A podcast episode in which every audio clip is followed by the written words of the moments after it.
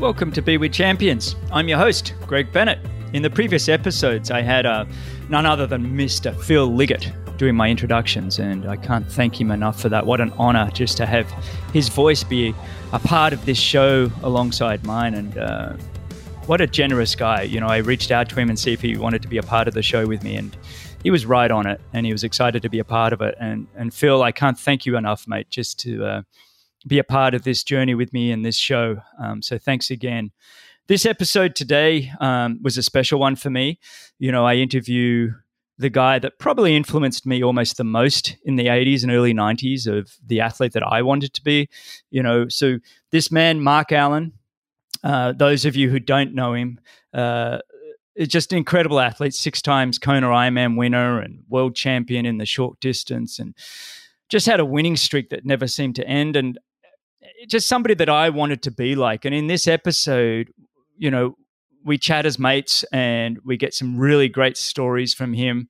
Um, and it was a really it was amazing for me to just listen to his mind and how it worked both when he was an athlete and even now and he tells the stories of what he learned from sport when he was racing you know for those 15 years he had as a professional athlete and uh, just a really great conversation with a remarkable man so enjoy the show. If you've got any, um, you know, feedback you want to give me on this show, people you'd like to hear from, um, you've got any sort of Greg, you know, shut up, you talk too much, or whatever it is, I'm happy to hear from you. I'd love any reviews. I'd love you guys to kind of share this. Um, this show and, and let's see if we can really get it out there. I've got uh, numerous athletes lined up for the year, and we've got different seasons. At the moment, we're in season one, which is you know really the endurance athlete focus. But I have many other sort of athletes lined up. But anyway, enjoy this show, guys, and uh, thanks for listening. All right, today's guest isn't just a champion athlete, he's a lot more than that. He's a pioneer, an icon of the global sport of triathlon. He's one of the reasons that the sport of triathlon became the household sport it is today. His incredible battles and his domination are of legendary status. He inspired a generation of kids to want to be triathletes, and I was one of them. He was voted the greatest endurance athlete of all time in a worldwide poll conducted by ESPN. And over the course of his 15 years of racing, he won 66 of the 96 races he competed in and was named Triathlete of the Year six times. And in 1997, Outside Magazine called him the world's fittest man. He won Kona Ironman World Championships an incredible six times, the Nice Triathlon 10 times, and the inaugural ITU Olympic Distance World Championships in 1989. And he's still the only American to have ever won the ITU World Championships to this day. I'm a huge fan of this man and what he did for the sport of triathlon, and I'm honored to have him on the show. Welcome and thank you for joining me on Be With Champions, Mr. Mark Allen. Wow, what an what an intro! I, I don't know if I can live up to all that stuff. no, it's, it's, I'm loving my I'm loving my intros.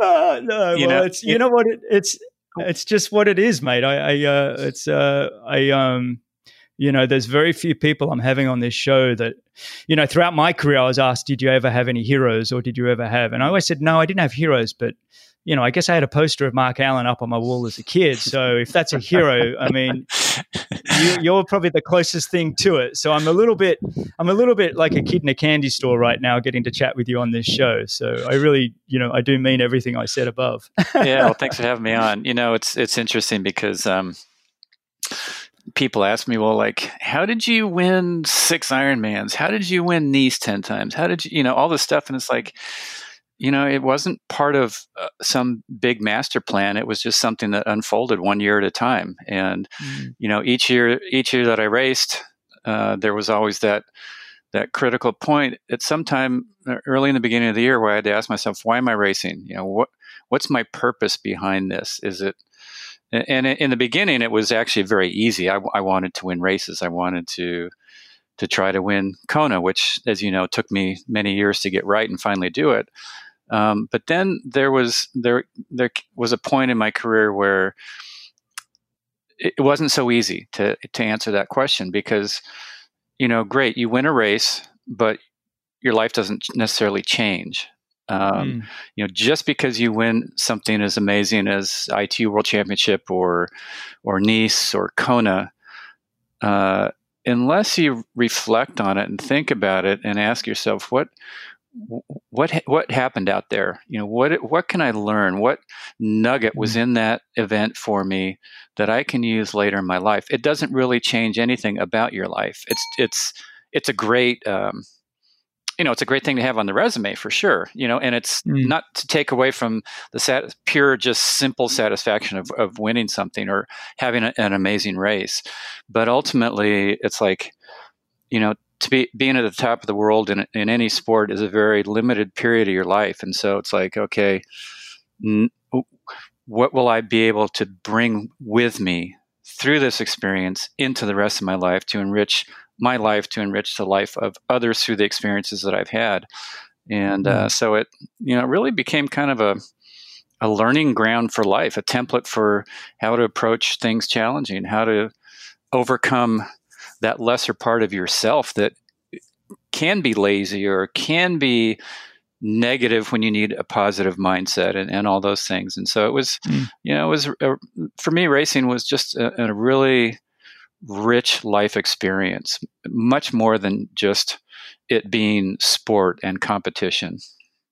Gosh, it sounds like I'm I'm actually listening to Laura right now. So, Laura, my wife, is you know, and, and it, it, actually Her voice is one isn't of the as deep as mine. I guarantee. No, no, but but she would always say, you know, we're using the sport of triathlon to experience life, and and you know, even in one of the talks that I give, um, you know, it's learning life's lessons through sport, and and that you've you've really touched on the essence of what this kind of podcast is about, and that is what makes a champion what makes a champ you know what makes a champion stay on top you know how do they get there and how do they stay there? But what are the tools and tactics and, and things that we can all use whether we're athletes or not to get more out of life? Hmm. you know and i think sport is a brutal way to learn some of life's really tough lessons and it's very rewarding to learn some of life's really great lessons. You know it's it, it really has that that extreme differences and, and and it's such a it's a safe area to really experience um, the wisdom that you get to learn about yourself. You know, it's like a, I know that you've been very worked very much on the mind over the years, mm-hmm. and I've always loved that about the way you approach the sport. But I think in sport, it really does challenge you emotionally and spiritually at a very deep level that I think it's almost hard to replicate in any other way in life. Yeah, well, sport is very cut and dry, you know. So mm. you uh, in in basic terms, it's cut and dry. You're either performing better than you did, or you're not performing as good as you have, or as good as you know that you can. Um, and, and, and you know part of that good performance is in relation to the other athletes. I mean, you can have the most amazing race of your life and finish tenth, right?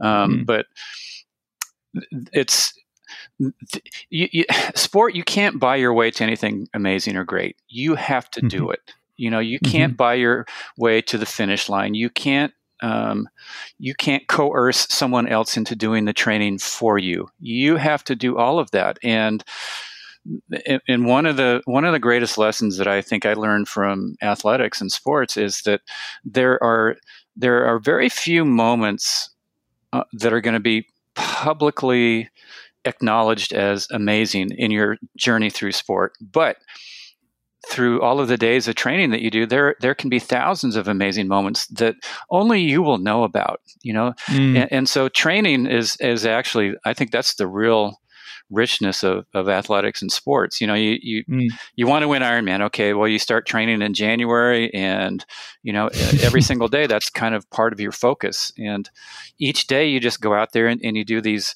very simple, often inglorious, sometimes painful things called training sessions and workouts and you know you do the same runs over and over and over and over and over same swims you know back and forth in that pool looking at that same mm. line that's going to be the same until the end of mm-hmm. time and you know same same with cycling uh, but as you do that you know each day there's a little there's a little shift inside of you on on your proficiency on your efficiency on your ability to to move with more flow and and, and grace and and power mm. that has nothing to do with trying and mm-hmm. you know as that develops over the year you go from being completely out of shape in january to being in this incredible peak of fitness at the end of the season and you know so anyway the, the lesson in that for me and it's something that i really have to often remind myself in, in like in my coaching that I do nowadays and, and speaking that I mm-hmm. do, it's like you just have to do those simple things over and over and over and over and over mm. without any expectation that anybody's going to come up behind you and give you a big pat on the back and say, "Great job, Greg! Great job, Mark!" you know, yeah. you you answered another coaching email today, but yeah. you know, you do that stuff, and there's an energy that builds not only inside of you, but in in your relationship with other people and with life itself, like like Laura mm. says, and it it really becomes a practice for um, evolving who you are as a person. And it doesn't have to be sports. You know, it can be business. You know, you're a writer. You write things over and over and over. You're a marketing person. You put ideas together over and over and over and over. You're doing a podcast. You will interview people over and over and over. But each time you do it, there's going to be something a little bit different and a little mm. nugget that just mm. you know gets stored away in your in your sort of cosmic storybook of your life. Yeah, I mean that's really it. I mean it's that that consistency word that everyone throws around, but it's it's so true. And do you recognize, you know, the impact, um, the the legacy that you you've left in the sport? I know, you know, this year gone, you know, was the 30th anniversary anniversary of that, you know, big 89 Iron War, the Ironman uh, event. Um, and for listeners that don't know triathlon, that really um, was a remarkable story that we'll go into in a bit later. But as a whole, um, do you understand? You know, there was the big four triathletes in the 80s. There was yourself, Mark Allen, I mean, Dave Scott, um, Scott Tinley, and uh, Scott Molina, right? Yeah, I mean, yeah. you, you guys were the big four, but but really, in my mind, to some degree, you and Dave even took it to another level. Mm. And and I don't want to age you by what I'm about to say, but I look at you and Dave Scott somewhat as the godfathers of our sport. Mm-hmm. And and when you look at the sport now and, and you look at it in the Olympics and you look at the worldwide coverage it's getting and and the mass numbers that are participating in the sport, and do you understand the impact that you know yourself and probably Dave are the two that I put right at the very top echelon of that that are what drew us into the sport. Do you do you sense that? Do you feel that you've actually done that? I, you know, I don't really I don't think about it in those terms, I guess, you know, because I, I mean, I'm, I should say I'm amazed when people come up to me and say really kind things like, you know, my, I got into the sport by watching what you did, and, and my life was a wreck. And I pulled it together and transformed everything about my health and the way I approach things. And I just wanted to thank you. You know, those kind of kinds of mm. of, of you know words from people that I that I meet at races or just around. You know, it's it's pretty it's it's humbling and I feel grateful that I was at the sport in the sport at a time when you could have a pretty big impact, you know, through your efforts. Um, you know, Dave and I were, and Scott Molina and, and, Scott Tinley. One of us, if we were all in the race, probably one of us, one of us was going to win it during mm-hmm. a hmm. certain period. And then, you know, obviously other guys came along, and that that stranglehold was loosened. But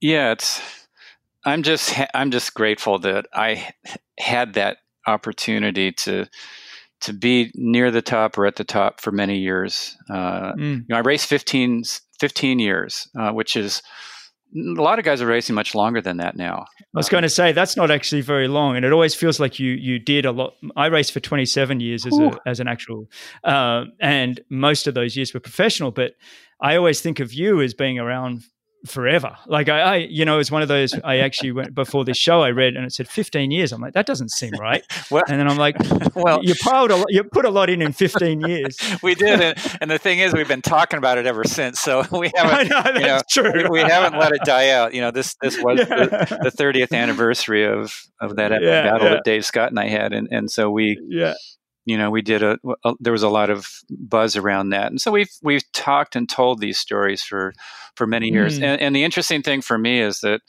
um, you know you if you, when you have a lousy race you, you, mull it over and you think about it and you go what went wrong and what can i do better the next time? And how can i not just why wasn't I able to pull it together and do what I felt like I was capable of doing? You, you, you know, you go through that whole analysis. I mean, maybe in the beginning, after a terrible big event you're just kind of pissed and depressed and you don't want to think about Mm. it but you you mull it over you think about it you come up with strategies the races where you perform really well that's not as as much of a given Mhm. you know Mhm. people just sort of bask in the glory of it and then, and then they go on and they hope that the next time they have a big race it'll be the same experience and obviously it's not like we saw with Jan Frodeno you know he won a couple Ironmans and he has two really terrible terrible years and then he comes back finally again this year and wins it again but Mm. um, it's taken me literally it's taken me 30 years to really feel like I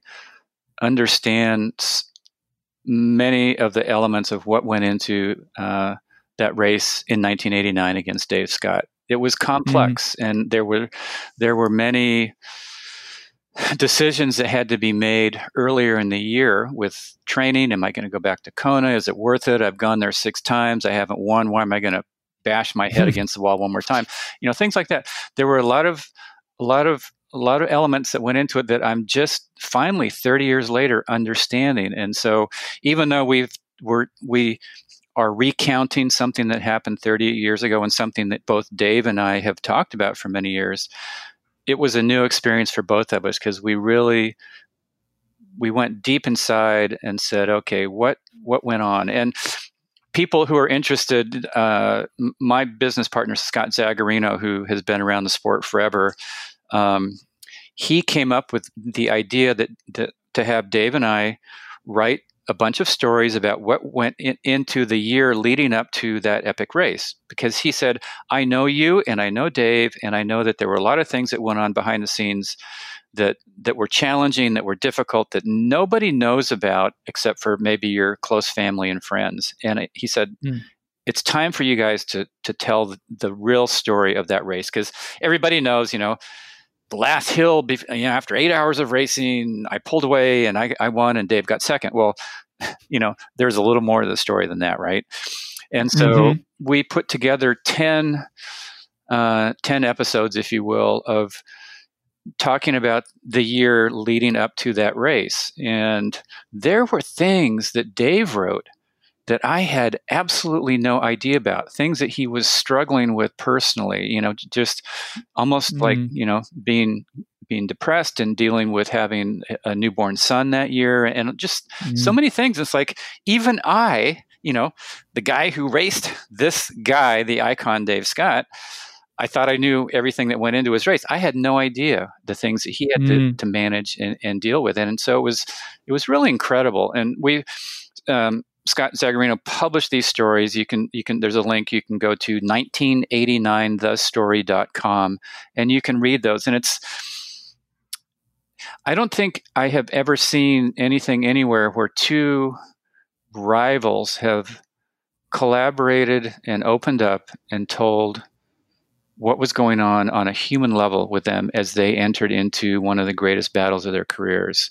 And so Mhm. it's it really goes back to, you know, the theme of your podcast of, you know, talking about sport from a very different angle. It's it's not about what our splits were on the track. It's not about Mhm. how many miles we rode and, you know, all that kind of stuff. I mean, there's a little bit of that in there, but it's the human side and and then that just brings it all back full circle. You know, sport is about you as a person. It's about your inner character. How do you how do you manage yourself when things are not going ideally? How do you manage yourself when your race doesn't look like your pre-race visualization? You know, how do you Mhm. how do you deal with disappointment when you don't have a good day, when com- things completely fall apart? How do you pick up the pieces? And that's that's kind of what people will will see in those stories and hopefully relate to in their own terms in their own world in their own challenges. And so to go way back to your question do i am i aware of the impact that i've had? I, I don't think i am but i i see um, you know reflections of it like i said in, in things that people say or just comments that i hear about mm. my career. Well, I know, I know for my generation, you know, when when I talk with, you know, whether it be Chris McCormack or Simon Whitfield or Craig Alexander, and we all grew up in Sydney, and we were sneaking into pubs to watch, you know, the Sky Channel because Australia didn't have cable television back then, and, and, we'd sneak in to watch the USTS series, or we'd wait the four or five months for the the uh, Ironman World Championships to come out, you know, six months later, and and for us, it was a tremendous impact what you and Dave and, and Scott and, and um, well, both Scotts did. And, and I think that whole era just, you know, I think it impacted not only us as athletes, I think it impacted people like race directors that wanted to put on bigger and better races. I think it impacted age groupers around the world. I think it impacted the Olympic movement. Mm. I think there was so much that came out of you guys that you don't um, and I think it's important that you understand it that you know, as somebody that I went on to have, like I said, 27 years of racing, the impact that you created that created these pathways for me, you know, and the mm. opportunities that came about from what you guys really started um, was really, really quite something. So, okay, we can go to 1989thestory.com to see some of those. Um, you, you mentioned, uh, you know, the everything that we go through to get ready for these big events. And um, you know, I had a little story on that, and and I like to talk about it. You've got to be ready physically. You've got to be ready mentally in terms of your visualizing and affirmations and all that kind of thing. But you also have to be ready emotionally, and that's almost. I've I've raced guys where their wives have just had babies and they're on a, a real high, mm-hmm. and they they they almost race beyond themselves. Um, and I've raced. I remember the 1999 World Champs, I think it was, or 98, I can't remember, but I was going in as uh, one of the, I think, world number one or two. But I was in a really poisonous relationship at the time. Mm. And, and I couldn't get out of my own way. It was like I, I ended up finished 15th and it was in Montreal or wherever it was. And I remember just going, you know, I think I was arguing. I'm not a person that argues or, or you know, I'm, I'm quite placid when it comes to that kind mm-hmm, of thing. Mm-hmm. But in this relationship, it was kind of bringing out some of the worst in me, and and and that really flooded over into the way I performed on the race course. Mm. And but it was a tremendous learning lesson, like you've described. It was a way for me to go, hang on, you know, I've got to find somebody that's going to be a relationship for me that's going to keep me on an even keel, help me with expectations, you know, because nobody's harder on yourself than yourself as an athlete. You know, I mean, you, you, can have everybody's expectations around you, but your own expectations are often what you know create the self-doubt and you freeze yourself. And it's kind of like you need people that are going to be behind you and are empowering. And um, i wasn't getting that in a relationship i had at that time. Mm. so for me for me that's really interesting that you know you guys were are willing to share what you went through for one. I think uh, you know to share that vulnerability um, because it's it is vulnerable to to sort of open up and, and, and share everything you went through. But um, definitely everybody should go read those. I've read quite a few of them myself already, and it's tremendous what Scott's put together. Um, but uh, what I what I'd like to do, Mark, is I was wondering if we could just wind the clock way back, mm-hmm. um, and I really want to know when did you sort of first find your passion for endurance sport? Um, it, it started started in 1982. I you know, as a kid growing up, I swam competitively for 12 years. I was 100 and 200 backstroke, 200 IM. So anything over about two minutes was endurance the, in my brain at that point, right? Mm-hmm. And um, anyway, when I was 24, two years out of college, you know, two years away from what I thought would was the peak of my physical fitness for my lifetime as a swimmer. um, I, I, saw the Ironman on TV, and I'm like, "Oh my god, this is this is friggin' nuts! These people are crazy. Why would you ever want to do that?" You know. But as I was watching the show, you know, I went from thinking they're crazy to thinking these people are truly amazing. And mm. about two weeks later, uh, it was like this calling you know, I could just feel the race, the island, everything about what I had seen on on Wide World of Sports was saying, "Come do this race." And it had absolutely there was no logic or reason behind why I wanted to do that. I mean, I'd never I'd never run or biked before, you know, so that was going to be mm-hmm. completely foreign. I had never done an, uh, you know, I'd run one five one ten k I think in my life, so that was my that was my greatest endurance accomplishment running a 10k and then you know how it is when you do something like that you've never done before i ran six miles and so i thought we i deserve the biggest brunch breakfast ever. And I went and I gorged myself on, you know, 10,000 calories at a hotel restaurant brunch. And I'm like, now it's a joke, right? Six miles, that's barely getting going. But anyway, so uh, I just thought, wow, you know, I need I need to go there and just see if I can cross that amazing finish line. And that's mm-hmm. that was the inspiration just to see if I could be a finisher. Certainly I had no you know, as a swimmer, I was never world class. I was never, I never even qualified for Olympic trials. Forget going to the Olympics. So I, I didn't think I had athletic, uh, the the athletic toolbox I needed, the genetic toolbox to actually excel at at any sport. I love sports, and mm-hmm. I think to back it up even more, um, as I got into uh, triathlon, I, I had this mindset uh, as a swimmer that um, the great rewards that I was going to get were going to be very personal because, like I said, you know, I w- I wasn't winning swimming events. I was, you know, doing okay and I, I did all right, but I was never great. I never got big accolades. So, but I, I had this this way of just really gaining this fulfillment out of getting just a little bit faster in my realm uh, on my level and that's what i brought mm. into triathlon just this this passion for just seeing if I can get a little faster than I was yesterday or last week or last month. And um, so anyway, that was that was the first year, 1982, and, and I did go there. I was so nervous on the start line. I thought, what have I gotten myself into? You know, and was that was that on the Big Island it, that your first Because I remember it changed from Oahu. Was that Oahu? It was, it was, it was on the Big Island. They they moved it in 1981 to the Big Island, and, mm, and that's right. That's right. John Howard won, uh, great cyclist from the U.S. And then mm. um, in 1982 they it, they had originally had it in February and then finally they, they, decided okay February is not a good month for most of the people who live in Washington or North Dakota or New York or whatever you know?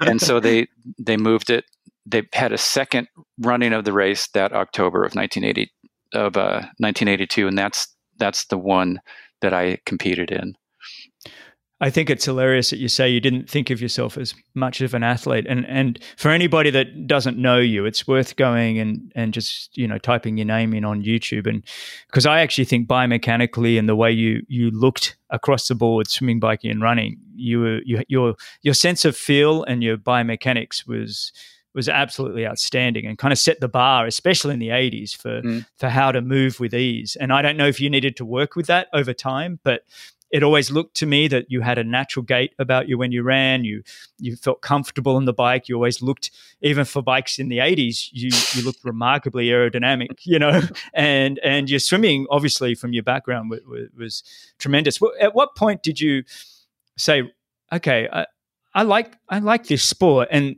actually, I've got a little bit of talent, a little, and, and, this is sort of my strengths that maybe you know I can align this and and you know, was there a, a, moment that you were like, "Hey, I'm actually okay at this"? Well, it, it, actually happened in that very first Ironman. I I came out of the water in second place on the feet of the man, the myth, the man, legend, Dave Scott, and he had. I was I, somehow I ended up on his feet partway through the swim, and and at one point, I, I you know, as I was following him, I I looked up and I I all I could see was him, and I thought, man, the, the top guys are so far ahead, I can't even see them. You know, I had no idea that we were first and second until I came out of the water and saw number two next to my time on the clock. I'm like, I'm in friggin' second place of the Ironman, you know, and I thought, well, mm-hmm. maybe triathletes aren't that good as swimmers. I didn't know. I didn't know what to think, you know, and so mm-hmm. then Dave and I. Uh, I stayed with him all the way through Hawi, and we made the turn, and we were about about five minutes ahead of everybody else, you know, the chase group. And we um, finally the you know we went through the super heavy duty jet propelled tailwind section and and things it slowly it started to slow down and you know at one point i i thought I have to say something to Dave Scott, you know, because I'd never talked to the guy, right? And I go, "Hey, Dave, uh, when we're done with the bike, you want to go for a run?" you know, I mean, oh my God. Here I'm in the middle of the Ironman, joking with this guy, right?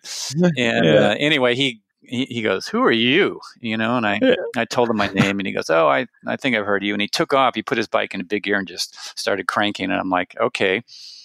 Conversation with the champ's over. That didn't really go well, and and so I I clicked my bike into a big gear, and my derailleur snapped. The thing that held the uh, the wire in place that moved the derailleur, Mhm. and so my all of a sudden my chain was stuck in the biggest gear, and I still had you know 50 miles to go, and um, I was out. I had to drop out, but you know I had been with Dave Scott for uh, you know three and a half four hours of racing, and I thought, Mm. you know what, maybe.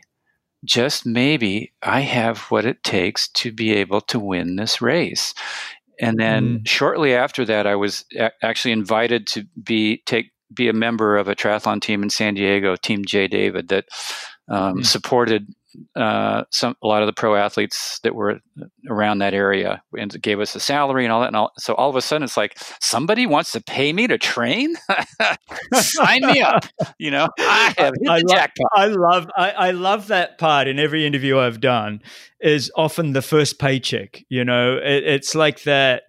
I remember I was working at Sizzler as a waiter, and I was working. You know, I was at university, but I was working a couple of shifts a week and making about 150, 200 bucks a week. And and I remember doing this Australian Duathlon Cup, and Chris McCormack was in it, Simon Whitfield was in it. It was 92, 93 or whatever.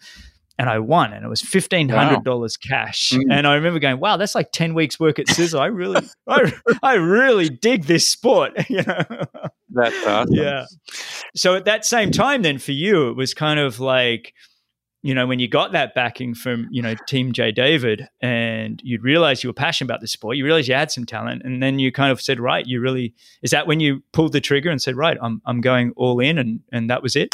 Yeah, you know, they they paid me a thousand bucks a month, which was at that time that was like you know a million dollars, and and so I was able to. Um, I didn't have to work. You know, it was just enough that I could kind of squeak by on, and and then Mm. actually right after that, uh, Nike picked me up, and that became Mm. you know one of my main sponsors for my entire career and so all of a sudden you know as i realized that i am going to be doing this at least another year um, i didn't have to work and i was able to train and i was in san diego and i had met scott tinley and scott molina we were they were also uh, invited to be on team j david. And so all of a sudden i started training with two of the the best guys in the world. And Mm. you know we we had no idea what we were doing. There were no coaches. There was no template. There was no google. There were no spreadsheets. There was nothing. We just went out and just did crazy stuff. And and when it worked and somebody was doing well we go okay what is what's molina Let's do doing that. yeah what's molina Let's do doing that. now because he's kicking our butt and so Yeah, we'd yeah. do that and then sometimes we'd try stuff and we all raced pretty pretty shitty, you know, like we were overtrained. And so it's like, okay, that was too much. And Mm. and that's how we sort of evolved the the the template and the theory of how how to best get ready for this one sport that had three disciplines swimming cycling and running Mm. And, it's uh, you mentioned Nike picked you up, and I'll never forget. Um, I was sent over to the US in ninety. When I say sent, I was part of the Australian Young Guns tour that came to the US in ninety five or ninety six, and I wasn't that young at the time. Actually, I was 23, 24 to think about it. But they sent originally it was going to be a big team. It ended up being myself, uh, another young guy, Craig Walton, Mhm. who ended up going on to do some pretty good things, and, a, and an older guy by the name of Troy Fiddler. And I, I remember going to Nike Town in Chicago, Hmm. and there was this life, well, life, it was hundred times size photo of you that covered the wall in this Nike Town, and there was your bike, you know, from that '89 Ironman. I think it was 89. It was a Huffy bike. I don't know if that was the actual brand you were riding or if they painted Huffy on it. But I remember just thinking, wow, this guy, you know, what Nike, what you did and what you did with Nike went so far beyond what anybody was doing in our sport at the mm. time that, you know, you, you were plastered everywhere. That must have felt almost surreal. Well, it was pretty cool. That Nike Town in, in Chicago, their closing time was my world record time. So they closed at 809 that's right. 80914 and then they then they close at 80908 or you know the i broke yeah. i broke the record three times and so i think the employees are probably pretty excited yeah, they're like would you break eight hours already? Yeah could you go maybe like six hours? Uh, this eight hour day is too much but yeah that's awesome. Yeah that was so, a fun thing. you know when when you were going through this this phase you had team j david and you're I like to sort of ask the guests like about your relationships and and not just you your partners and family, but the team of experts that you worked with and and were you able to build a team around yourself at that time or did that come gradually or were you a bit of a loner?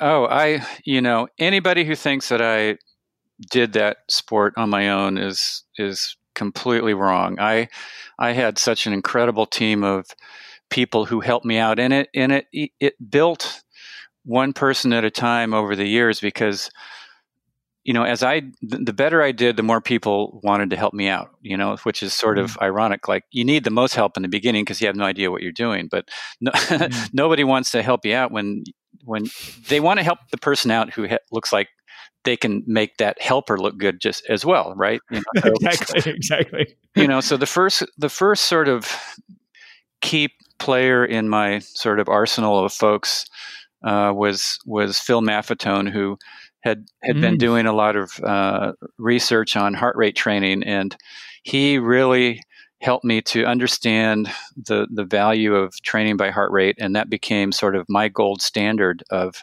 how I regulated my intensity in my training, so that I did enough base stuff, so that I had that aerobic fat burning endurance engine and then obviously enough speed stuff so that I also had the speed that I need to go to go really fast and, and to generate power and all that kind of stuff.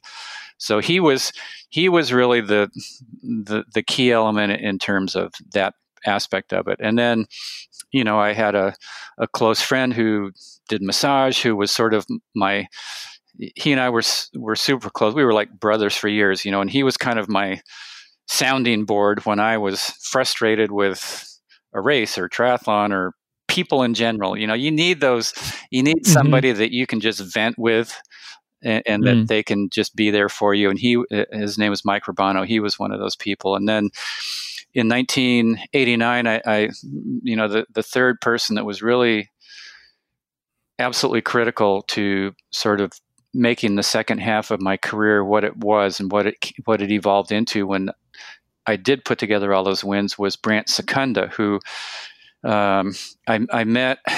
He's he's a uh, a shaman and a, a, healer in the Huichol tradition from Mexico. The Huichol people live in central Mexico.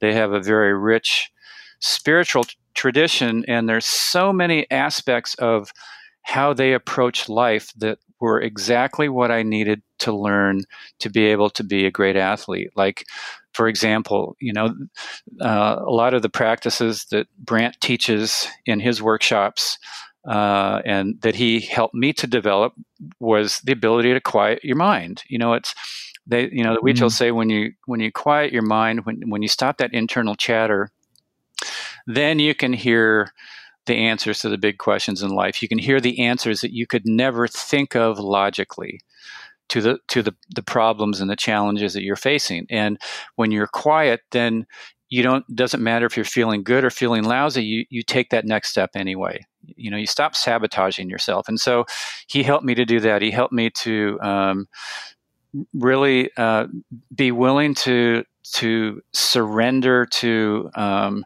how life is unfolding instead of trying to you know sort of be the pilot you know, guiding the bus the whole way through because he said, you know, you can never, you can never anticipate every twist and, and, and curve that's going to come along. And so when those challenges come, it's going to be your choice to decide how you relate to those challenges. He said, nothing is, mm. nothing is inherently good or bad. It's just how you interpret it.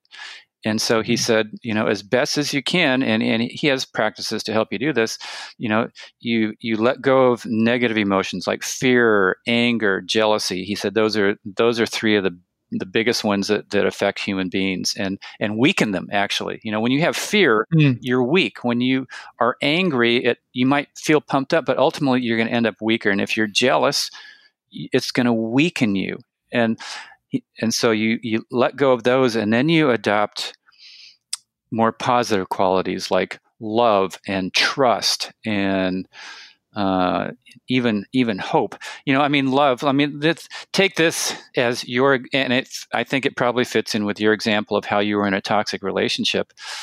Mm. You know, when you can't measure love, right? It doesn't show up on your Garmin. It doesn't show up mm. on your heart rate monitor, but it's it's a tangible emotion that affects who you are and how your actions in life unfold and and it also affects the amount of energy you have to put into things. When you feel in love with another human being, that relationship is strengthened. When you feel in love with yourself and your sport, you're, you are filled up with energy that fuels your training, that fuels your racing, that fuels your ability to, to just keep going, even in the face of those twists and turns and challenges that we all get.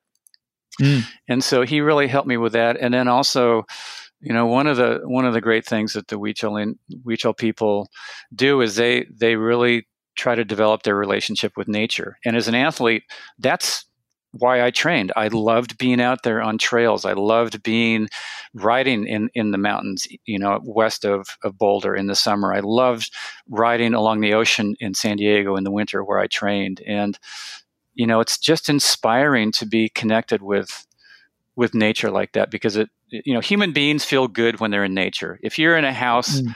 You can feel one way and then you and you know you, you, might be frustrated your day's not going right and you just walk outside of your office or your, or your home and you take in that sunlight take in the fresh air all of a sudden there's a switch and you just mm. feel mm. better right and mm-hmm. and so you know that was super critical, uh, especially racing in Kona because the the Big Island of Hawaii is a very very powerful place in nature that in the early years intimidated me. I was I was mm. afraid of the intensity of that island. I would get off the plane and just feel like you know Mike Tyson hit me in the gut. It's like how am I possibly going to race in these conditions? There's no way. And I I tried to push it all away it's like the more you try and push away that energy of the big island, that the heat, the humidity, the wind, the more it's going to just become oppressive for you. And mm-hmm. you know, Brant showed me ways. You, fu- you you end up fueling that fear, don't you? I mean, oh. the more you push, the more you're fueling the fear. Yeah, yeah it's like adding it's like adding kindling to the fire, and yeah, yeah. And so yeah.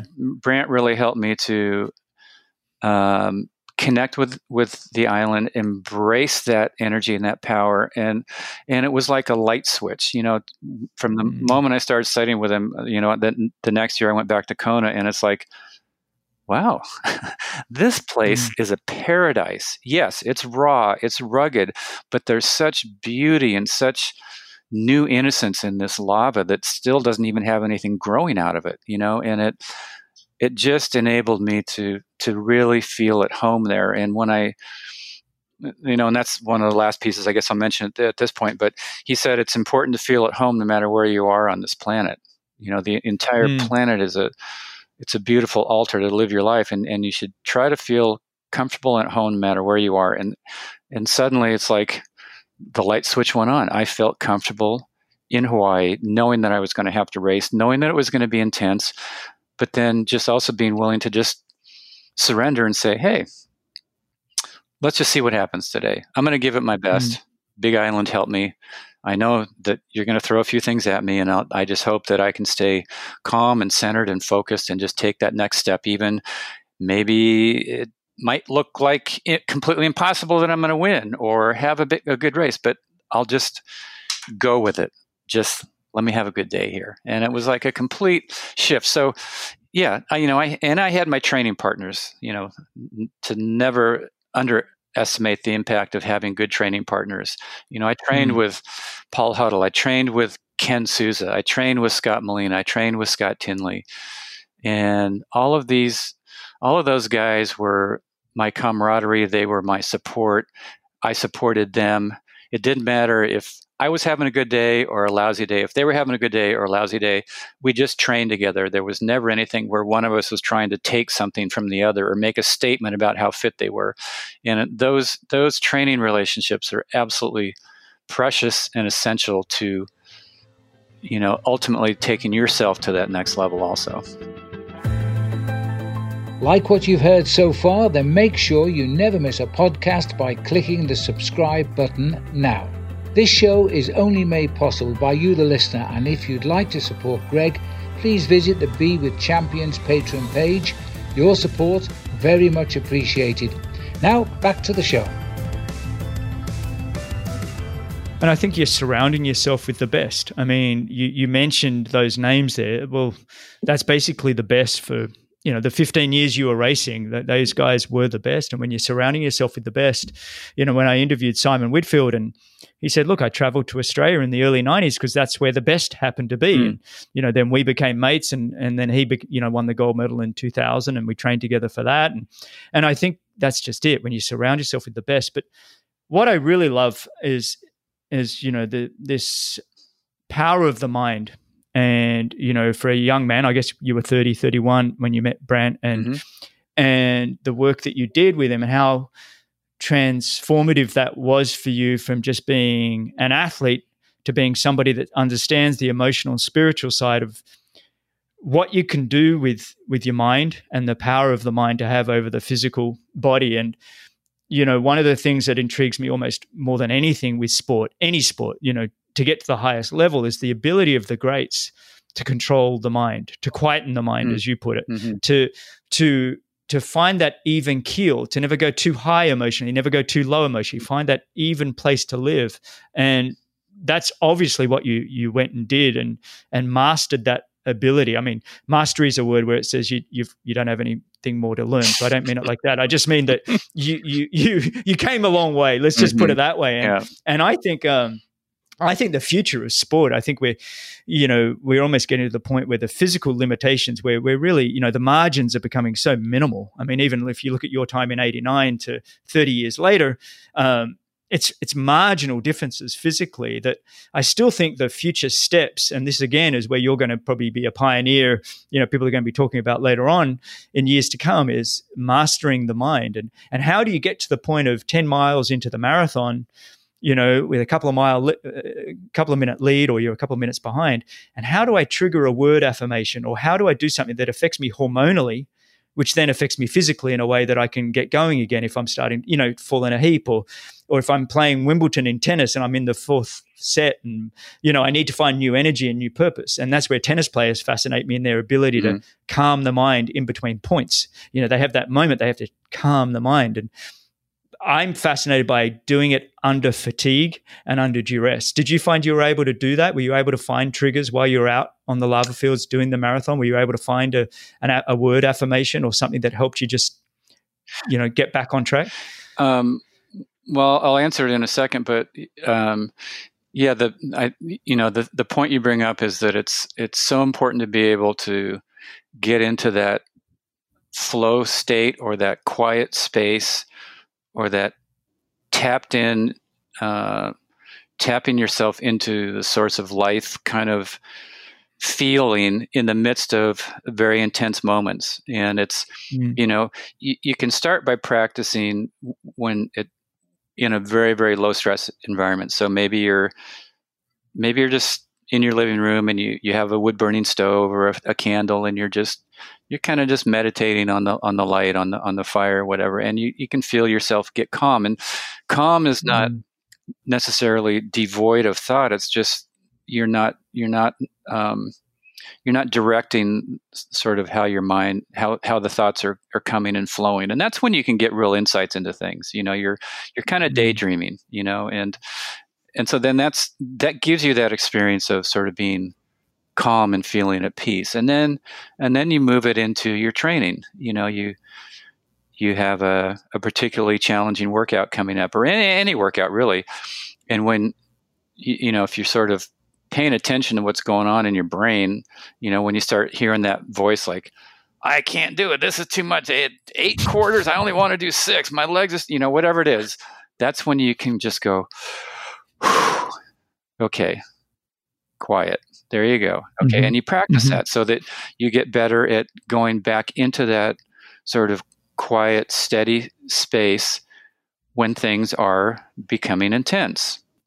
Mm, And then hopefully, if you've done that enough, then when you're in a race, you will be able to keep bringing yourself back over and over and, and over and over into that quiet space because it's not like all of a sudden you lock in and you're quiet and it's like for the next seven hours you're like the zen, zen dude out there meditating on the, the big island as No. you're winning Ironman. That doesn't happen. yeah, You know, the yeah. real world is going to keep pulling you back into that that sort of n- negative mindset space with chatter and you got to keep bringing yourself back to okay and so you know that's kind of how i did it you know in in brant's retreats you know he he goes to places like alaska and crete and, and, and mount shasta these amazing places in nature. And so you have these experiences of very focused like week long or weekend events where you can just intensely focus on ex- having those experiences. And then when you get back in your life your your day-to-day life then you can practice doing it more and more in your day-to-day life. And then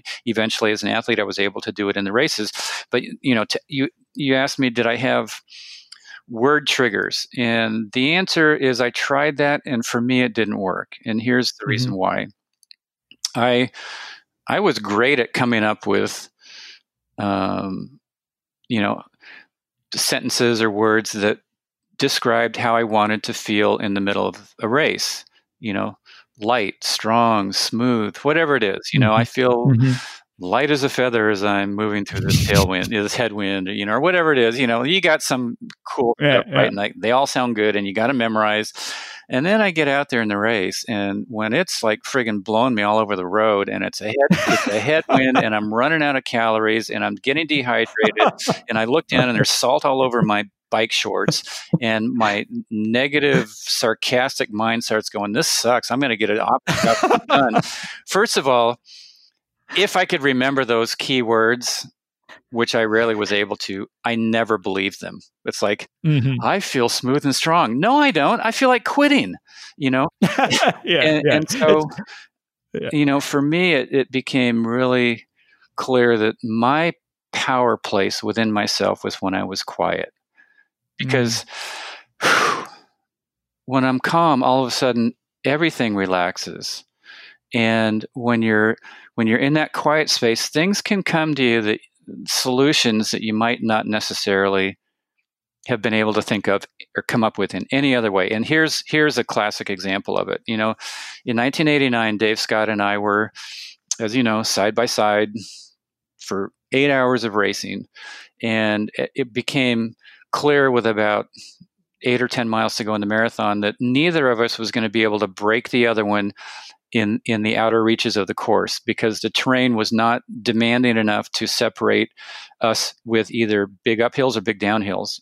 I was stronger on the upgrades. Dave was strong, stronger on the down, downgrades, but nothing was dramatic enough that was separating us. But we both knew that as you approach, come back into the town of Kona, there is one long uphill that's steeper than anything else that we'd been on. And then you go down Palani Hill on the other side, Palani Road, and it's very steep on the downhill. So that was going to be where both of us were going to make our move.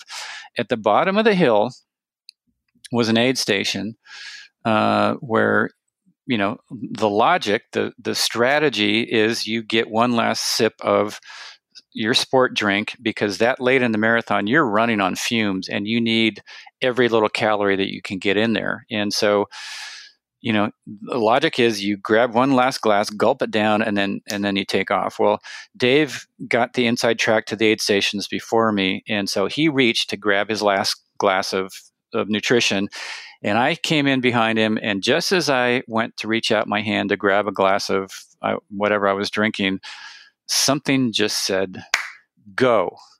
And it was hmm. like I was shot out of a cannon. I pulled my hand back. I started sprinting, you know, as best as you can sprint at the end of an Ironman. yeah, you you might have been breaking sixes, Yeah. but whatever. It's, it's great. Yeah, yeah. and and I, you know, it, it opened up in the three or four seconds it took Dave to to reach, grab his glass, and look back. I'd opened up a gap of you know two or three meters, and it just started to grow. And all of a sudden, he completely locked up and tightened up because all he was now facing something that he'd never had to before. Somebody pulling away from him in the closing moments of the, of the Ironman, which was that was his turf, his territory. He was the best in, in the last two hours of the hmm. race, and. Mm. But the reason I'm telling that story is that at that point of the marathon, I was quiet. You know, uh, my mm. mind was completely quiet, and because it was quiet, I I just heard this thing that said go, which was completely counterintuitive to any strategy you could have thought of, because it, it was a huge risk to not take in calories in that last aid station. You know, I, mm. I might run out of gas. But in the end, it was the perfect strategy. And so, you know that so that's that's how i kind of worked with it in the races and what i did leading up to it so that i was prepared not only physically in my training but mentally emotionally spiritually to go over there and to to i'd practice bringing myself into that sort of right athletic competitive space that has nothing to do with being stronger than or faster than it's it's more about being quieter than mm. everyone else. It, it seems to me like you know when you when you look at that 89 Ironman race and and sometimes I do feel for Dave who's a good friend of mine as well and and you know that's the race we all talk about and he's like well hang on I won 6 before that. And I'm like but you got to understand it was just the the way the race turned out and what was fascinating was it you know and just your your kind of history at that race. Like you said, you'd been there and, and, hadn't won it for six years. But it's not just that you hadn't won it; you'd, you'd had big leads. You know, in, in '87, you even built that lead up to about four and a half minutes, and '80, which I think '84, you had like a 12 minute lead or something. Mm-hmm. I remember that, and and so you'd you'd been winning this race many times by substantial amounts. And 87 was a phenomenal race in itself, where you took off and opened up. I think you started the marathon together, didn't mm-hmm. you? And then you opened up like a five minute lead and or four and a half minutes, I think. And then Dave came back and he went on the other side of the media truck. You know, I, I love all of that. There's all the drama of it, right? I it.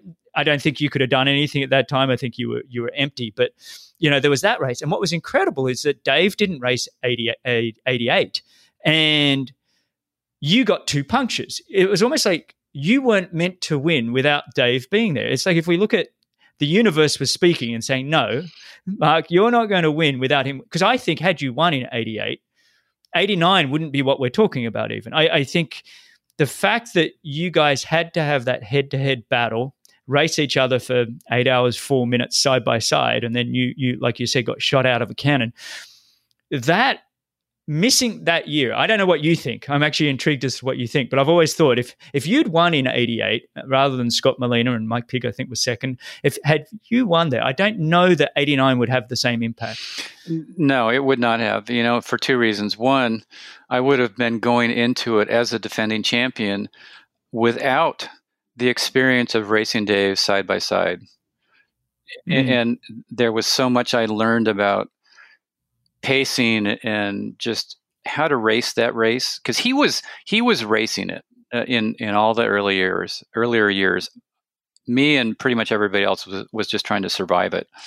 And and so had i won in 1988 coming in as the defending champion i would have had this huge pressure that i don't think i was ready to i don't think i was ready to manage it yet and and then you know of course he would have been just completely on fire and fueled up even more so because you know because he didn't race the previous year. And I if I had won that would have been like a, st- a thorn in his side. So and it was it was really cosmic because it was really like the passing of a crown. You know it's mm, like it was. Okay mm. I've I've won 6 now through this sort of ceremony that we're doing together called this called the Ironman race, it's now yours and you earned it because of what we did together. And yeah, it would have 89 would have been nothing. We wouldn't be talking about it had I won in 88. I don't think no. so. No, I don't. I don't think as much. Maybe. I mean, we may still be talking about it, but I don't think the impact was there. And what I love about this whole history that we're talking about, like you said, the passing of the crown and is that then you went on to win six. And I don't know if it was you were just done with the sport or if it was just like, you know what, matching Dave is something that is, is just I just love the fact that you know the two icons of our sport have six each, and I just think that was a you know a nice way to cap off that whole passing of the crown over. Mm. I think it really was fantastic. And yeah, I didn't, mm. I didn't have a, a desire to one up him. Um, no. You know, I truly respect everything that he did in the sport and his six victories, and and there was nothing inside of me that was saying, "Oh, you need to get one more than him." And then on another level, when I came to the race in 1995, my final Ironman. Um, my real reason for racing that year I mean, I wanted to win and I wanted to tie his record of six, but the real reason I was going there is because I felt like this was going to be the best Ironman of my career. I, I knew that I had pulled every every little trick out of my bag of training things that I'd wanted to try, and that win, lose or draw, that was going to be the best race that I was ever going to be able to put together. And so I I felt absolutely no no reason to go back after that. Um, mm. And I knew it mm. going into the race.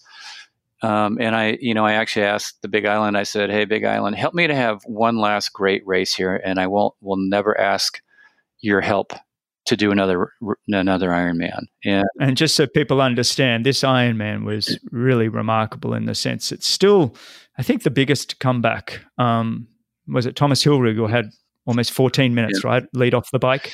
Uh, the German guy, lovely guy, did go on to win it in uh, 96, I think. 97, yeah. 97. Um, but yeah, you came back and I think you only passed him again with, you know, was it two or three miles remaining? Um, yeah. And that, that was just an amazing comeback. You know, in, in my ideal mind, as I was – heading out on the bike, I thought, you know what would be really cool is if I could win this thing and set a new world's record, you know. And so I'm riding along, and we're I'm coming down that huge long uh, grade toward Waikoloa as you come down from Scenic Point. Is this long, long, long, long downgrade, and the headwinds were so strong already at that point that I was in a 39.17 ped- pedaling downhill.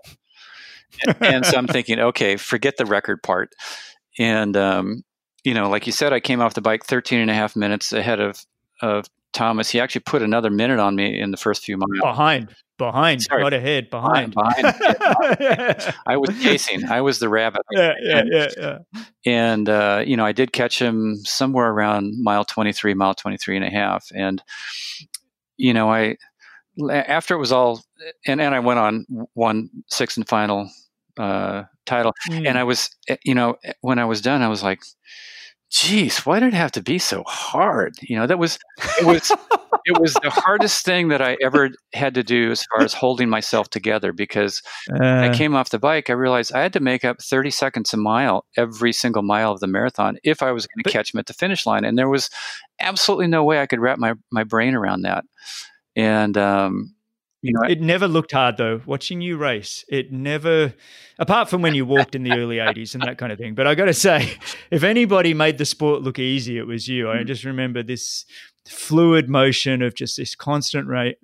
I think Craig Alexander had a similar kind of facial expression to you. Didn't give a lot away, and mm. and, and, a, and a nice running form like you. And I think it was uh, if I put a gun to your head right now and said, right, what was your best performance of your career, and you had to pick one and I'm not talking, it can be Ironman, it could be short course, it could be a, a random little aquathon or duathlon.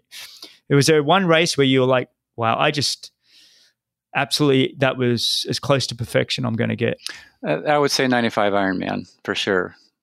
Mm-hmm. And, and what was perfect about it was not necessarily um, what I what I did in terms of the race time or anything like that, but perfect in the sense that there were there were even though it looked like I was under control and, and, just picking off the miles and picking up the time and make closing the gap and I had it all you know sewed up. There were there were a lot of moments where I was ready to just quit because it was so hard to keep going, and you know the the greatest victories are are the ones that nobody else is going to see, and and those are the mm-hmm. victories you have over yourself where you do find a reason to keep going. You do find a way mm. to just regroup, get back in the flow, and keep giving it everything you have with absolutely no guarantee that eh, eh, when you cross that finish line that the result's going to be what you'd hoped. And mm-hmm. because of that difficulty, uh, and the amount of the number of times where I had to just pull myself back together, by far that was that was the most uh, incredible race of my career, and it's it's actually the one that that I use to fuel me when I'm in my life now when things seem completely impossible. It's like, okay, how did you do it in in, in '95? well, do it right here now. Once again, you know, just keep going. Just regroup. Pull back enough so that you can regroup and then give it everything you have. There still will be no guarantee that this day or this month or this year is going to turn out the way you hope, but that's all you can do is just give it everything you have. And that's such a that's such a valuable lesson for all of us isn't it? You know to mm. to give everything you have even and that's what life is asking. The greatest things in life are not the things that come easy. They're the things that we struggle to achieve and to accomplish and to fulfill and to put together. And it's that it's not that you need to go out and seek struggle. You know life life's going to throw you enough struggle you know just being alive. Mm. but it's like how do you manage that how do you did you pull yourself together over and over and over yes i did and look look what's come of it and maybe it took longer than i'd hoped but look what i was able to do and mm. you know so that's that was the greatest race of my career even though you know thank I, I thank Scott Zagarino over and over for having Dave and I put together those stories from '89 because those are precious and priceless because it's mm. it's about two, it's not about one. No, for sure. And and that really you'd won a lot before going into 89 like we've gone over i mean there was even that was it 21 races mm-hmm. straight that you won everything in between. And and we're not talking small races. This is itu world championships in its inaugural year and nice and zofingen which was the big duathlon at the time. I mean these were big big races that you were just backing up and winning and winning and winning. But i still it's like you were the guy that was winning everything. You were you were nicknamed the grip, you know, and and you were like, how do we beat this guy? But oh, Dave's got him covered in Kona, and then boom, you win Kona, and that was like the real launch that I feel like um, that made you just you know go beyond what you'd ever mm. been before, and uh, I think that was truly remarkable. Did you ever think? Um, you know, the Olympics were announced, sort of triathlon would be the Olympics, I think in 93, 94, 95, somewhere there. I think you were still racing. Did you, ever think, well, maybe if I hang on, I'll be. I think Rob Barel was 42 or something, mm. or 40 or 42, and he raced uh, in Sydney Olympics um, as the oldest guy. Did you ever, you know, think, you know, hang it? Because I think you retired in 97, is that right? I retired in uh, the last year that I raced was 1996. I did. Uh, they had that a series of short races that were. You know, That's right, yeah. the ITGP. Yeah. You, I remember you raced uh, Simon Lessing, and you almost got him, and he was a guy that was unbeatable. I was like, yeah, it was, it was, a real shame. I it's one of the regrets I never I never got to actually physically race you. Hmm. I um I've raced you in my mind, so that's why I say physically.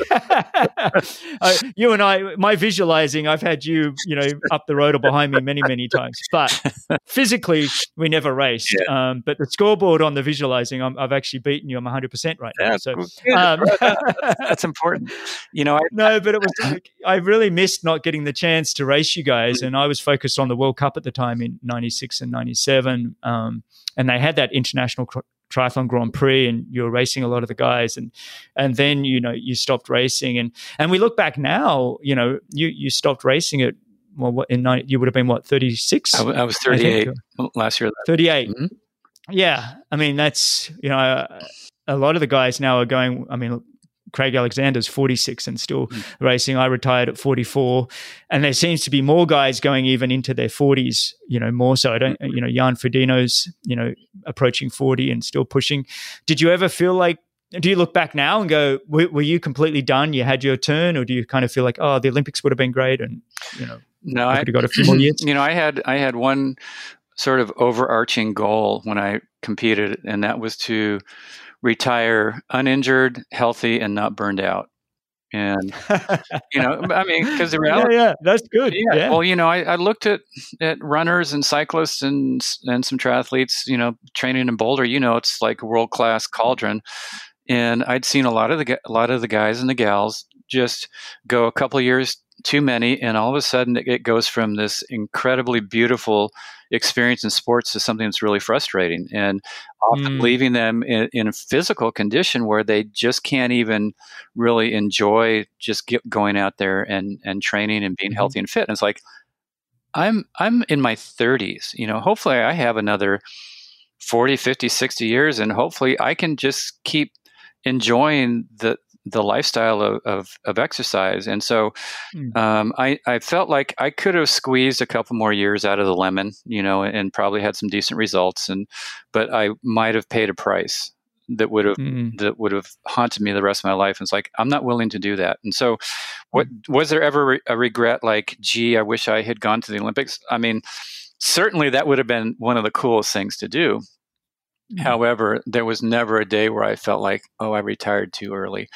And, and, mm. for me, you know, it was great because I was in Sydney. It's the only Olympics I've ever been to, and I was I was working with NBC, so I was on the other side of the camera, and so you know, I was I was there when Simon Whitfield came across that line, and, and I will never forget the emotion of that moment. You know, it was. Mm.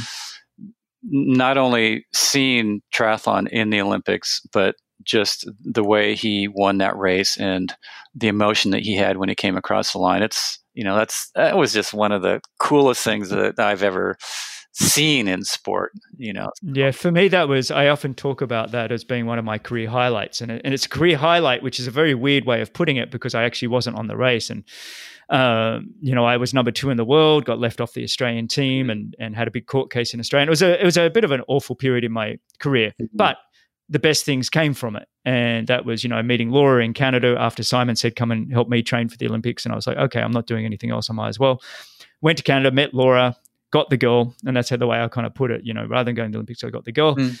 And then, you know, training with Simon every single day. And I was pretty fit and strong by this stage in 2000. And and he did a very good job recruiting, you know, myself and uh, a couple of other people that were strong athletes for him to train with. And and the Australians flew me down as a reserve for the team, and um, it was it was a bittersweet moment to some degree because I was kind of obviously wanting to be on the course. It mm. was my hometown. I'd won on the, the, the won the race the year before, and but then to watch Simon run down Macquarie Street, sprint to the win, and here I was in the stands as a reserve for the Australians with a tiny Canadian flag because. Mm. You know, for me, it was always mateship first, country second. You know, and, and he was a really close mate of mine, and um, and then he wins the race and he, he gets his gold medal and he's standing on the dais and they, they march him down off the dais and he comes past the stadium and he runs out of the little line that they were parading in and uh, runs over to me and puts the gold medal around my neck and said, you know, this is yours. Uh, and that was wow. when I, I, I can t- say that story a thousand times over and it still gives me goosebumps and almost brings me to tears because it was a really impactful moment in my journey, like you said, and one of the lessons in terms of giving rather than just receiving. And it was a really important state. It was it was what I needed to overcome the grief of not making the Olympics. But uh, boy, you know that opening. You know the women were on the opening day, the men were the next day at Sydney Olympics, and and to see our sport show showcased to the world was truly amazing. Um, yeah, it was. Do you ever get tired of rehashing these stories? I mean, obviously like you said, 30 years later, we're talking about 89 Ironman and we're, we're you know, the 1989 thestory.com has come out and there's more stories. And like when I spoke to Simon Whitfield, he's like, you know, I'm just, to everybody else, I'm just the, you know, Olympic gold medalist. And he's like, I'm more than that kind of thing. And he, he kind of felt like, you know, he's talked about it so much now that he's like, oh, do you ever have these kind of feelings or do you you know, do you escape enough that you kind of don't mind coming back to it every now and then? well, a funny story. About 10 years ago, um, I was talking with my mom, and she goes, Are you going to be telling those stories when you're same 60 and you know i'll be 62 in, in less than a month there you are here i am i'm still telling them but the thing is is that like i said i i keep i keep reflecting back on them and there's little nuggets and things that that I, that I still am learning from those races that I had, and and uh, also it, it's taken years. Even though I've had a sense of what was going on, I couldn't find the words to express it. And mm. you know, it. So even though I'm talking about the same races, I'm not racing anymore. I'm talking about the things I did 30 years ago. Mm. It's always a little different every time I every time I tell it. So it's it's still fresh for me, which is sort of ironic. And, and I don't I don't hang my hat on my past laurels. You know, I feel like, you know, it's important for me to to do the coaching to you know brant and i teach workshops together called fit soul fit body where we integrate those themes and we help other people hopefully find that that balance and that that life space that's good for them. I, I do corporate speaking. I you know I do all these things and it just feels really it's always fresh for me. I, you know, hmm. I've I've never gotten bored with it. And if I if I told the same stories with the same energy with the same words, I'd be bored. But it's always it's still evolving for me and so and, and so it's amazing to me you know and so yeah mom i am still telling i hope you like them still. Well the fact is the fact is we all just still love to hear them mm. so you're going to be you know like i said to you at the top of the show this is a highlight for me. This is a this is you know, I'm talking to Mark Allen. Mm. This is you're you're somebody that impacted my life, you know, in those teenage years tremendously. And and it's not just me; it's a whole bunch of us that that kind of wanted to be like Mark Allen. And I'll never forget when I was about, God, I must have been about 16, 17. It must have been about 87, 88. And um, you were winning everything. And I was on a crappy little bike. And uh, and I was keeping, you know, I didn't have any handlebar tape and I was using electrical tape. And I was like, you know what? I should just write a letter to Mark Allen to see if he has any, you know, leftover gear he doesn't want. You know, like I was like, I just wanted anything that you were using. Hmm. And then I could turn up with my mates, you know, that we were all training together down in Sydney. They were down in Balmoral Triathlon Club, and I could be, look what I got. I never sent the letter, but uh, trust me, I thought about it many oh, times. Oh, just, great. just to feel like I had that relationship, you know. Yeah. And uh, it's funny when you look back what you went through, and so right now you're up to you know Mark Allen coaching. Yep. Um, that's that's huge. You, have got that's all around the world, right? You've uh, you're training people from beginners all the way through to professionals. Um, how's how's that all working out for you? Yeah, the coaching's great. I'm we moved my my coaching to a new platform on Final Surge. Uh, it's a it's kind of like the the next generation version of of Training Peaks. It's it's a it's a super great uh, platform for me to deliver my training plans to athletes, to inter- interact with them on a daily basis, and mm-hmm. uh, to really track what they're doing in, the, in their workouts. And I, so it's it's funny because I was actually almost ready to give up coaching because I felt like I wasn't able to effectively interact with the athletes enough to really coach them. And mm. uh, fortunately, uh, we've moved markallencoaching.com over the, the, delivery of the calendar and everything into Final Surge. And now I am actually really coaching people and it feels so great because I, you know, I develop relationships with the athletes. They get to know my, my style. I get to understand some of the things that they're going through. And, uh, you know, it's like, that's what a great coaching relationship is, is when you, when it's not just somebody that's just telling you swim this much, bike this much, run this much. It's like the athlete feels that you're invested in in in their effort and in in their success and you're there to help them out in what yeah you're a part of their team you're yeah. a part of their team yeah and you want the best for them yeah, i get that part of the yeah. team and so coaching mm. for me in the last and this is actually something that scott's really helped me out with he's he's my business partner and he's you know he about four years ago he said look i've known you forever. I think you need some help with your coaching. And i said yeah i do. And it was hard to admit but i said i do. I it's not going where mm-hmm. i need it to. And so he said the first thing we need to do is to actually um, get it in people's minds that you still exist. He said i googled i googled you and first guy to come up is a snooker player not you. And it's like you know, I was buried way down in page 10 on the Google search, you know.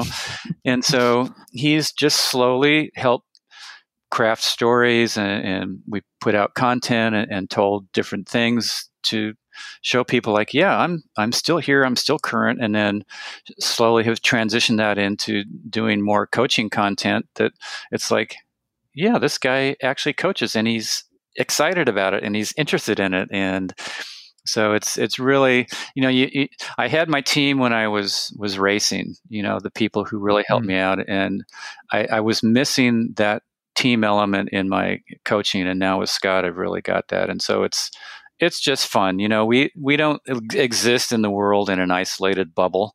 It might feel like mm. we are isolated sometimes, but when you when you have business partners and and who become your friends they're like family you know and, and you're you really can sync together and it's like you, you don't have to even almost tell each other what, what you're thinking because half the time you're finishing each other's sentences. You know, it's like you can create mm. some pretty cool things together. So you know, that's awesome. Yeah.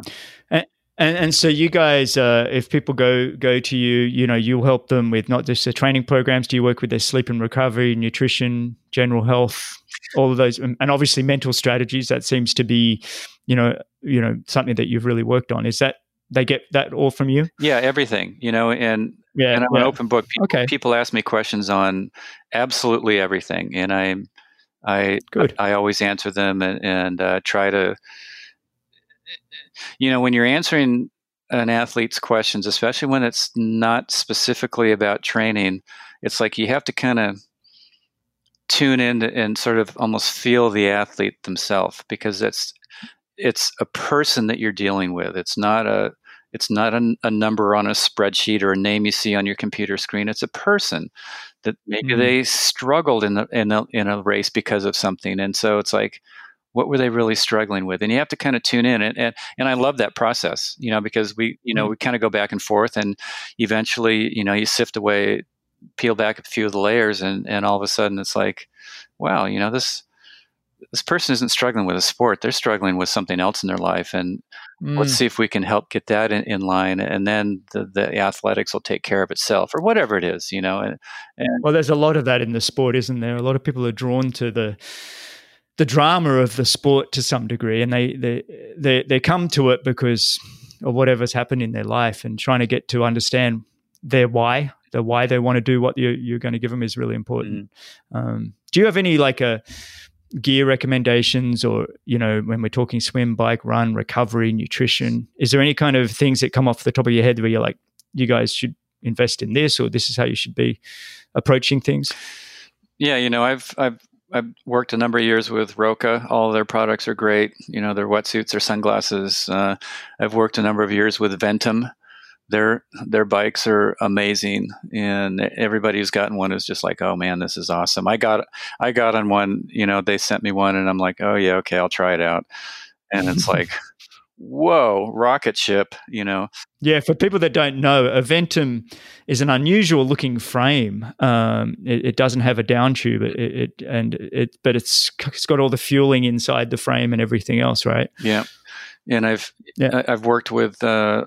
for a few years with a Swedish running shoe company Salming S A L M I N G. They they have great products, and then uh, I've I've been testing out a number of nutritional products. Of a lot of a lot of people were using UCAN in uh, Kona this year, and so I've been trying some of that in the off season. I've also tested out Maurten products, which um, has been made famous now by the sub two hour marathon uh, that's what he was using in the race. And and I think Jan Frodeno might have used. Does he use Maurten as well and Javier Gomez? Yeah, I think I think uh, I think yeah, yeah. I think he, yeah, he he uh, he. I'm about ninety nine point nine percent sure he, that's what he uses. And, uh, yeah, so yeah. yeah, it's you know the, the, the, equipment stuff is and the nutrition and all that. It's everything is always evolving, and so it's. Mm-hmm I don't know if I'd say I enjoy having to keep up on all that stuff, but I definitely have to keep up on all that stuff.